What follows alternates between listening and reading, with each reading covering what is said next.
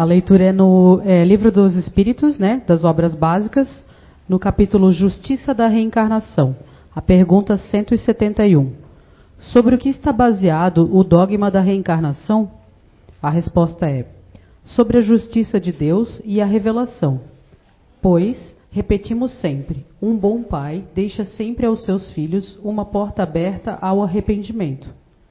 Não lhe diz a razão que seria injusto privar para sempre da felicidade eterna todos aqueles cujo progresso não dependeu deles mesmos? Não são todos filhos de Deus? Somente entre os egoístas se encontram a iniquidade, o ódio implacável e os castigos sem perdão. Todos os espíritos tendem à perfeição, e Deus lhes fornece os meios pelas provas da vida corpórea. Mas, em sua justiça, faculta-lhes realizar em novas existências, o que não puderem fazer ou concluir numa primeira prova. Agora é contigo. Bom, já paguei meu mico, agora vai ficar mais tranquilo. Tá? Então, o que a gente vai conversar sobre hoje é sobre a pluralidade das existências corpóreas, que é o nome chique que a gente dá para reencarnação. E o que é a reencarnação? A reencarnação é um dos pilares básicos do Espiritismo, junto com a questão de amar o próximo e de se fazer a caridade. Né? A reencarnação é a ferramenta que a espiritualidade tem, que Deus proporcionou à espiritualidade, para fazer com que a gente evolua. Tá? E como Allan Kardec falou na Revista Espírita de novembro de 1858, num artigo dele, justamente sobre esse tema, ele fala que é um dos, das, dos pedaços mais é, controversos da doutrina espírita, o que causa maior polêmica. Inclusive, quem vier sábado para esse café, pergunte para o Saulo o que, que era falar em reencarnação e ser espírita nos anos 70. É, que ele vai falar que não era nada fácil falar sobre esse assunto, como ainda é menos, mas ainda é complicado nos dias de hoje. Então, Kardec falou que era um, uma questão controversa, mas que não era nova, que o Espiritismo não estava inovando quando trouxe o conceito de reencarnação como forma de fazer com que os espíritos evoluíssem. Né? Isso é uma, já é uma questão muito antiga, que data de mais de 5 mil anos. Né? Uh, segundo, segundo Heródoto, que é o pai da história, os egípcios, há mais de 5 mil anos, eles já falavam sobre o processo de reencarnação. Né? Inclusive, eles diziam que antes de nascer a criança já tinha vivido e que a morte não era o fim. E existe um papiro, o papiro Anana, de 1320 a.C., que descrevia em detalhes como era um processo de reencarnação e que dizia que um espírito levava em torno de 3 mil anos em processos reencarnatórios sucessivos para chegar de espírito inicial até um espírito puro. Claro que usando outras expressões. Os gregos também acreditavam em reencarnação.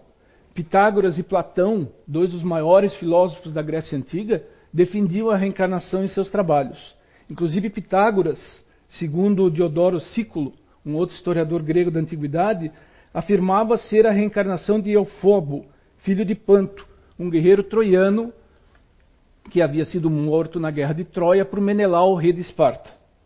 E Platão também fala, ele que foi discípulo de Pitágoras, ele falava em vários dos seus textos antigos de filosofia sobre o conceito de reencarnação. Porém, no cristianismo, na Igreja Católica e nas igrejas protestantes, o tema reencarnação é considerado heresia. Mas não era assim. Só achar aqui o texto. Nos primeiros seis séculos da nossa era, a reencarnação era um conceito admitido por muitos cristãos. Após o segundo concílio de Constantinopla, isso já em 553 depois de Cristo, é que a reencarnação foi proscrita. Orígenes, que influenciou bastante a teologia cristã, defendeu a ideia da reencarnação, além de escritos de Gregório de Nissa, um bispo da igreja cristã do século IV, entre outros. Então, como eu falou, nesse segundo concílio, sim, apesar de não não constar isso nas atas daquele concílio, é que se definiu a reencarnação como uma heresia. Né? E contra a reencarnação, os teólogos cristãos ainda citam Hebreus, capítulo 9, versículo 27, que é o, episódio dos dois ladrões da cruz em Lucas 23, 39 e 44, e a parábola do rico e Lázaro e Jó, no capítulo 10, versículo 21. Por outro lado, nós espíritas defendemos que a reencarnação já havia sido prenunciada por Jesus em outros, em outros pedaços dos evangelhos, como em Mateus capítulo 11, versículo 12 a 15, Mateus também no capítulo 16, dos versículos 13 e 17, Marcos no capítulo 6, versículo 14 e 15, Lucas e João, também em alguns capítulos e versículos. Tá? Então, existem, segundo o nosso ponto de vista, vários trechos do, do, do Evangelho onde há a prova de que eh, Jesus já falava na questão da reencarnação. E nós temos também a questão da ciência. Né? Nós falamos agora na questão de filosofia, na questão de religião, a reencarnação e a ciência. A ciência, infelizmente, nós temos poucos cientistas que estudam o processo de reencarnação. Né? No Brasil, nós tínhamos Hernani Guimarães Andrade, no exterior, os mais famosos seria o Dr. Ian Stevenson, com várias publicações eh, sobre estudos de, de casos de, de, reencarnação, e Jim Tucker. Mas, de maneira geral, a ciência entende que não existem, dentro da visão do método científico, como provar a reencarnação através de uma forma física. Né? Se atendo maior, a maior parte dos estudos de ciência, se vocês forem procurar livros científicos sobre o tema, eles vão se ater à questão da quase morte. Isso vocês vão encontrar aos montes no YouTube, nas livrarias, aqueles estudos da pessoa que quase morreu, viu a luz no final do túnel, aquela coisa voltou e contou como era o outro lado. Mas não se atém à questão da reencarnação. Tá? Mas o que, que é reencarnação? Tá? Falamos aqui da, da questão do passado, da questão da ciência, mas o que é a reencarnação? Então, um dos conceitos que eu encontrei na internet é o seguinte: é a ideia central de diversos sistemas filosóficos e religiosos, segundo o qual uma porção do ser é capaz de subsistir à morte do corpo. Essa porção do ser poderia ser chamada de consciência, espírito, alma. Essa porção seria capaz de ligar-se sucessivamente a diversos corpos para um fim específico, seja ele de evolução, seja ele para espiar algum erro do passado que nas filosofias orientais, isso eu esqueci de comentar, a maioria das, das religiões uh, orientais, hinduísmo, budismo, é, que são as principais, todas elas elas acreditam na reencarnação e acreditam ainda que você pode reencarnar em corpos de animais coisa que o, o espiritismo, os espíritos já nos textos de para Allan Kardec já rebateram isso dizendo que isso é uma impossibilidade, tá?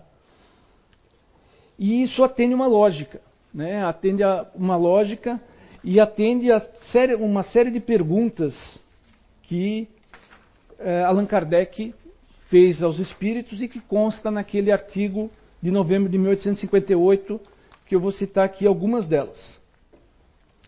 Por que mostra a alma aptidões tão diversas, independentes das ideias adquiridas pela educação? De onde vem nas crianças em tenra idade a aptidão supranormal para tal arte ou tal ciência, enquanto outras ficam medíocres ou inferiores por toda a vida? De onde vêm as ideias inatas, que uns apresentam e outros não? De onde, em certas crianças, instintos precoces de vícios ou virtudes sentimentos inatos de dignidade ou de baixeza, contrastando com o meio onde nasceram? Por que certos homens são mais adiantados que outros? Por que há selvagens e por que há civilizados? Se é unicamente a nossa existência presente que deve decidir o nosso porvir, qual será, na vida futura, a posição respectiva do, do selvagem e do homem civilizado? Estarão no mesmo nível ou distanciados na soma da felicidade eterna. O homem que durante sua vida trabalhou para sua melhora estará no mesmo nível daquele que permaneceu inferior, não por falta sua, mas porque não teve tempo nem possibilidade de melhorar-se? O homem que pratica o mal, porque não teve possibilidade de esclarecer se está sujeito às circunstâncias que não dependeram dele? Trabalhe-se para esclarecer o homem, moralizá-lo, civilizá-lo, mas cada um que se esclarece, há milhões que morrem diariamente antes que a luz chegue até eles. Qual é o destino desses? São eles tratados como réprobos? Se não o são, o que fizeram para ser mantidos na mesma classe dos outros? E qual é a sorte das crianças que morrem na tenridade antes de poderem fazer o bem ou o mal? Se, há, se se acham entre os eleitos, por que este favor, quando não, nada fizeram por merecê-lo? Por que privilégio foram liberadas das tribulações da vida? Enfim, em resumo, Allan Kardec perguntou para os espíritos: por que, que esse mundo aqui é tão desigual? Por que, que Deus, que se diz que é amor, que é justiça, que é bondade, chega e te dá uma chance só na vida para você vir, ou você acerta tudo, ou você erra. Ou você vai para o céu, ou você vai para o inferno. Não havia lógica nisso. Então a resposta dos espíritos veio. Na pergunta 132 dos livros dos espíritos, a pergunta de Allan Kardec é: qual é a finalidade da encarnação dos espíritos? E eles respondem: Deus a impõe com o fim de levá-los à perfeição. Para uns é uma expiação, para outros uma missão. Então é aquilo que a gente falou e que nas filosofias orientais também se chega a isso. Ou você vem com uma missão para progredir, ou você vem para acertar seus erros do passado, que nas filosofias orientais eles chamam de karma.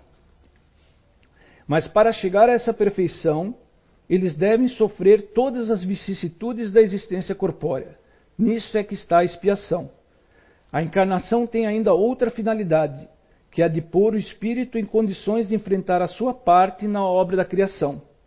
E para executá-la, que ele toma um aparelho em cada mundo, em harmonia com a matéria essencial do mesmo, a fim dele nele cumprir, daquele ponto de vista, as ordens de Deus, e dessa maneira, concorrendo para a obra geral, também progredir.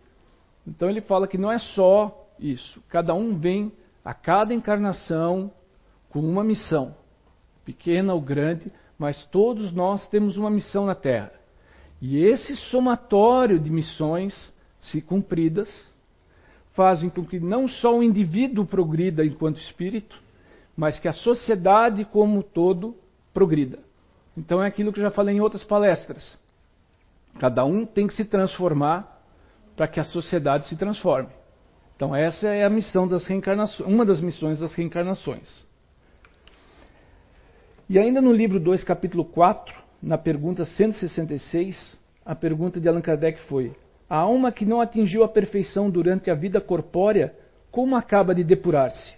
E a resposta foi: submetendo-se à prova de uma nova existência. E não satisfeito, Allan Kardec perguntou: A alma tem muitas existências corpóreas? E a resposta foi: Sim, todos nós temos muitas existências. Os que dizem o contrário contrário, querem manter-vos na ignorância em que eles mesmos se encontram, e esse é o seu desejo. E por fim ele pergunta: qual a finalidade da reencarnação? Expiação, melhoramento progressivo da humanidade. Sem isso, onde estaria a justiça divina? Então, daí temos o conceito do que é encarnação, reencarnação. Mas a grande pergunta que fica, e que eu quero discutir com vocês, é qual a utilidade que nós estamos dando a essa nossa encarnação, a essa nossa reencarnação? Porque foi falado, as reencarnações acontecem, não tem outro caminho, pelo menos até hoje os espíritos não trouxeram nada de diferente, então esse é o único caminho que nós temos para evoluir. E o que, que nós estamos fazendo com essa chance? Porque não é, não é fácil reencarnar, não é assim fácil não. Eu estava dando um, uma pesquisada em alguns estudos para essa palestra, e eles dizem que a proporção, a proporção de espíritos desencarnados, isso na Terra, para espíritos encarnados é de 4 para 1. Isso quer dizer que se nós temos aí em torno de 7 bilhões, né? 7 bilhões de encarnados, nós estamos com 28 bilhões de espíritos na fila esperando para vir para cá. E outros estudos, outro, outros textos dizem que que quem já, já leu o livro dos, dos, dos, Espíritos, e eu acredito que todos vocês já leram, eles falam que todos os, os mundos eles têm uma graduação também, né? Do, desde o do mais selvagem até o, onde só tem espírito puro. E a Terra, ela, que é um, uma, um mundo de provas e expiação, está para sofrer um upgrade. Já está, na verdade, acontecendo esse upgrade. Se nós notarmos essas crianças que vêm nascendo, elas já vêm diferentes. Nós já vemos crianças que já não são mais tão carnívoras, que já questionam muito mais cedo as coisas. Nós vemos as crianças aí com menos de um ano de idade mexendo num smartphone melhor do que a gente. Quer dizer, elas já vêm diferentes, porque esse processo de depuração da terra já vem acontecendo. E aí essa fila de gente que está querendo vir, está querendo vir porque é a última chance. Porque se não vier e não se consertar, ninguém garante que vai continuar na Terra, não.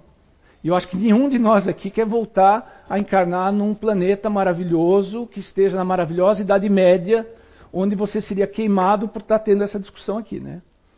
Então, esse processo já vem acontecendo.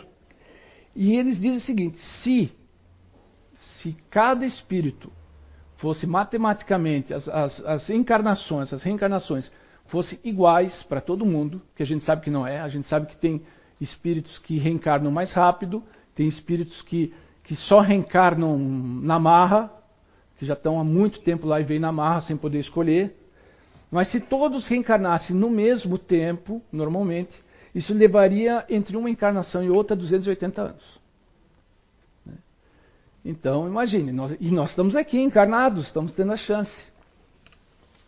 E aí a pergunta que eu faço é: nós estamos sendo gratos por essa chance? O que, que nós estamos fazendo pela nossa evolução?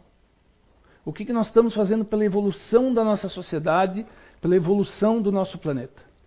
Né? Nós estamos sendo gratos por ser encarnados? Vocês eu acredito que sim, porque eu não.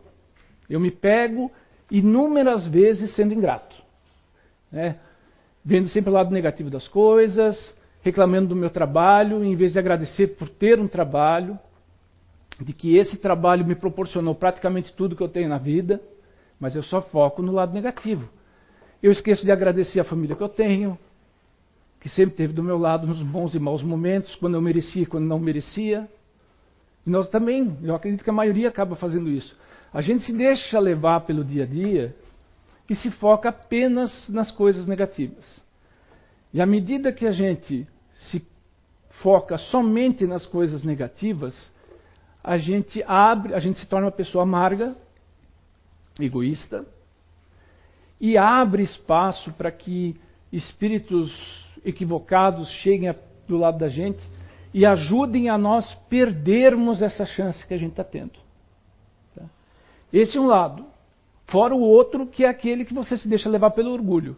Não, eu estou bem, eu sou rico, eu sou famoso, eu sou bonito, sou aquilo, sou aquilo outro, e porque eu mereço, porque é divino, Deus, como se pensava na antiguidade, né? Que o sujeito era rei porque Deus queria e achava que por isso ele podia fazer o que queria.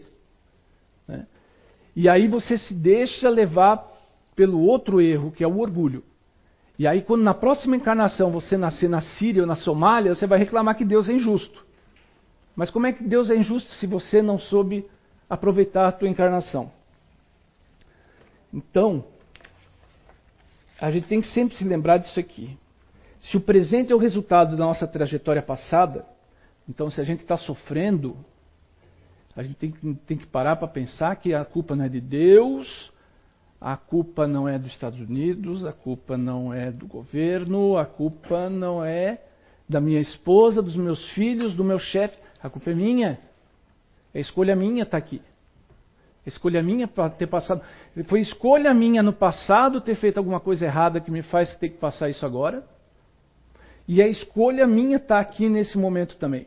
Porque quando o plano, quando o plano espiritual te manda para cá, numa reencarnação, via de regra, a não ser que você seja um espírito tão inferior, mas tão inferior que você vem na marra, querendo ou não, mas via de regra você negocia com eles como é que vai ser a tua vinda para cá, o, o que, que, você vai sofrer, o que, que, você vai ter de bom, o que, que você vai ter de ruim. Então não adianta reclamar. E tem muita coisa que você passa aqui na Terra porque você cometeu o erro agora, e aí a resposta já é rápida.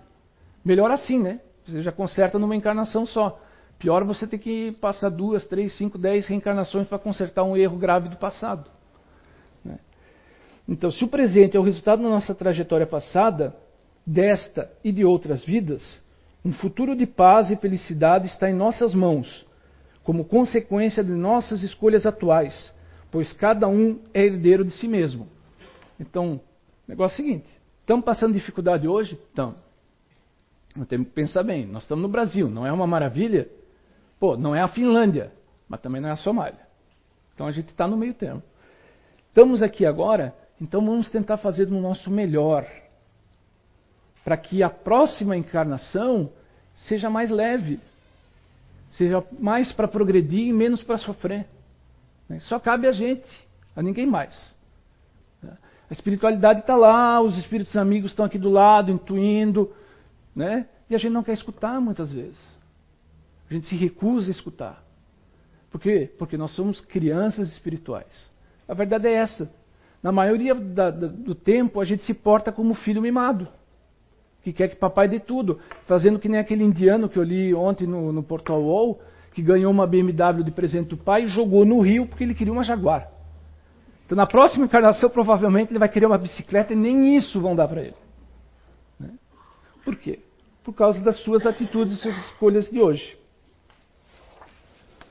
Então, algumas pequenas dicas para a gente tornar uma encarnação mais útil. A primeira que eu falei é ser grato. Ser grato pelas coisas boas, ser grato pelas coisas ruins, ser grato pelos amigos, ser grato pelos inimigos. Porque o inimigo está ali não é porque ele é inimigo, não. Ele está ali, às vezes, para te alertar. Não que seja o intuito dele naquele momento. Mas ele está ali para te atrapalhar a vida, para tu, às vezes, acordar. Sabe? E esse cara que é inimigo hoje, daqui a uma, duas encarnações, vai ser teu melhor amigo. Tudo é uma questão de você dar o primeiro passo. Orar e vigiar. Isso se cansa de falar nas casas espíritas. Orar e vigiar. Porque quando a gente ora, a gente traz boas vibrações, traz boas energias, e com isso você impede os maus pensamentos, impede os irmãozinhos equivocados de estarem ali querendo te levar para o mau caminho. Avançar, ainda que em pequenos passos, mas sempre avançar. Sabe? Então é aquele negócio. Primeiro, a tendência é você querer sair daqui, se aquilo te, te acerta mesmo no, no, coração, sair daqui assim, não, eu vou mudar um mundo, eu vou virar Madre Teresa de Calcutá, vou vender tudo que eu tenho e vou virar missionário. Calma. Aí você não consegue. Aí passa um dia, passa uma semana, quando você vê, você está cometendo os mesmos erros de antes. E aí você diz, ah, eu não presto, é, a coisa não adianta, deixa assim mesmo, desanima. Não. Pequenos passos, sabe? Aquela coisa assim, acorda de manhã, dá um bom dia. Sai no trânsito, o cara te fecha, não tenta pedir para que ele se acidente lá na frente. Né? Pequenas coisas que, que vão melhorando o teu dia a dia. Assim como a sociedade melhora com as, pequenas, com as mudanças de cada um de nós, nós mudamos com a, essas pequenas mudanças de atitude. Tá?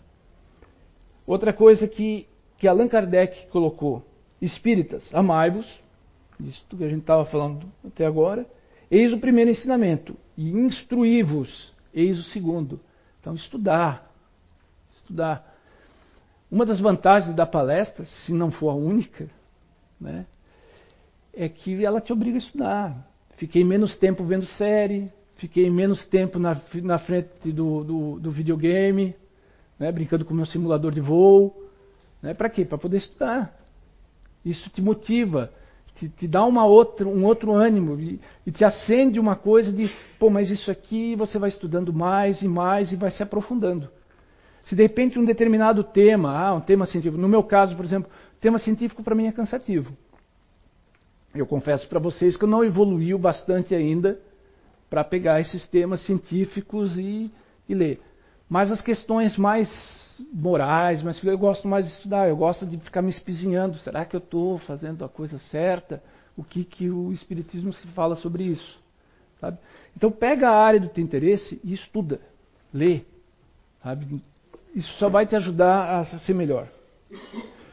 O autoconhecimento. Essa é o conhece-te a ti mesmo que se fala muito aqui nessa casa, que é o difícil, né? A gente nunca está disposto a deitar de noite, parar um pouco antes de dormir e dizer assim, como é que foi meu dia? Eu fui um cara bom, eu fui um cara ruim, o que, que eu fiz de bom, o que, que eu fiz de mal, eu fofoquei muito, eu fofoquei pouco. Sabe? Esse autoconhecimento é aquele negócio. O maior juiz, o juiz mais implacável que existe para uma pessoa é a consciência.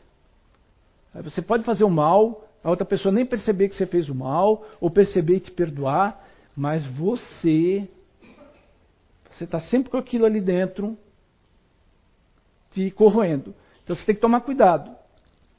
Porque se você só deixar corroer, aquilo vai te matar lá na frente.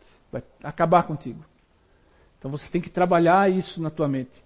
Sabe? É, é, e aí muitas vezes a pessoa que sabe que isso vai doer simplesmente não faz. Não faz autoconhecimento, ela não procura ver o que, que ela está fazendo de bom e de ruim e deixa a vida levar ela. E fé. Mas uma fé raciocinada. Não uma fé louca, inclusive fé no Espiritismo, tá? Porque é muito comum a pessoa, quando ela, ela conhece o Espiritismo e aquilo acende nela, aí tudo é Espírito. Né? Ah, deu um topão no pé. Ah, isso aqui deve ter sido porque numa vida anterior eu, tá? Ou aquele negócio, não vou ajudar aquele ali, porque aquele deve estar sofrendo, porque deve ter cometido alguma coisa de ruim, então deixa sofrer. Sabe? Aí você está sendo egoísta. Aí você está tirando o corpo fora. E está criando dívida para você mesmo lá na frente, porque lá na frente você vai ser o, o que está precisando e aí vai ficar dependendo de alguém ficar fazendo esse julgamento, se eu mereço ou não mereço ser ajudado. Tá? Então a gente não pode usar o Espiritismo como desculpa para ser omisso. Tá? E por fim, vou passar um videozinho. Tá? O tema é de um livro que me chamou muito a atenção, é um livro de um autor norte-americano, então não é um livro espírita, é um caso real. Me chamou muito a atenção porque eu sou um apaixonado por história e um apaixonado por aviões, então esse caso me chamou muita atenção por causa da criança e o que ela fez, que narra no livro. Para quem entende aviação, você pense como é que uma criança naquela idade sabia aquilo. Não tinha outra explicação que não essa desse livro. Pode passar, Edu. E aí pessoal, eu sou Lucas Marques e vocês não estão mais no Não Custa Saber. Agora vocês estão no fonte do vídeo. No vídeo de hoje vou mostrar o caso de real reencarnação de James Leininger. Mais de 60 anos atrás, um piloto de caça da Marinha norte-americana de 21 anos de idade foi abatido pela artilharia japonesa enquanto realizava uma missão sobre o Oceano Pacífico. Assim como muitos outros pilotos mortos no exercício de sua função, ele poderia ter sido esquecido se não fosse por um menino de 6 anos de idade chamado James Lane. James assistia apenas programas para crianças e seus pais não recordam de ter assistido documentários sobre a Segunda Guerra Mundial ou até mesmo conversado sobre o meio militar. Contudo, com o passar do tempo, Andrea começou a desconfiar de algo muito estranho. Em um vídeo de James aos 3 anos de idade, ele passa por um avião como se estivesse fazendo uma verificação pré-voo. Outra vez, sua mãe comprou para ele um avião de brinquedo e apontou para o que parecia ser uma bomba na parte de baixo. James a corrigiu dizendo que aquilo era um tanque externo de combustível. E quando os pesadelos de James ficaram mais violentos, passando a correr entre 3 e 4 vezes por semana, a avó de James sugeriu um trabalho da terapeuta Carol Brown, dedicado a estudos do fenômeno da reencarnação. Com a orientação de Brown, eles começaram a incentivar James para compartilhar suas memórias, e imediatamente os pesadelos começaram a se tornar menos frequentes e o menino também começou a se tornar mais articulado quando falava sobre seu aparente passado. Brown disse que James estava na idade que era mais fácil de recordar de vidas passadas, pelo fato de condicionamentos culturais ainda não terem bloqueado essa classe de memória. Ao longo do tempo, James passou a revelar detalhes sobre a extraordinária vida de um piloto de caça. Isso acontecia principalmente na hora de dormir, quando ele já estava sonolento. Foi quando ele lhes disse que seu avião, um Corsair, que vivia tendo seus pneus esvaziados, havia sido atingido pelos japoneses. Curiosamente, historiadores da aviação e pilotos concordavam que os pneus desse avião costumavam sofrer muito desgastes nos pousos, mas esse é um fato que poderia ser facilmente encontrado em livros ou na televisão. James ainda contou ao pai que ele tinha decolado de um navio chamado Natoma e que tinha voado algumas vezes com alguém chamado Jack Larson.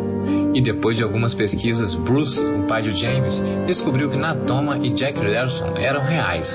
O Baia Natoma era um pequeno porta-aviões no Pacífico e Larson morava no Arkansas.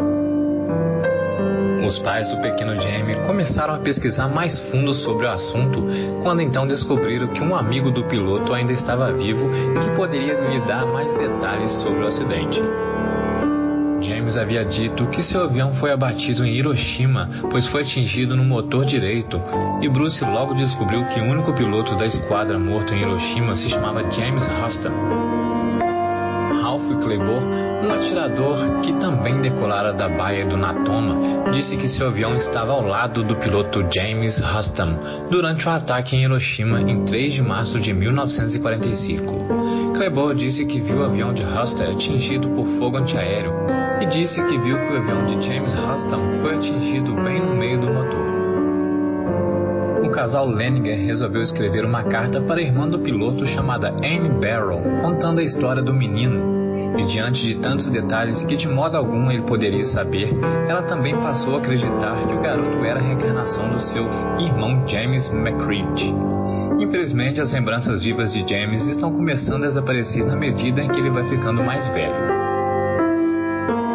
E vocês aí, acreditam em reencarnação?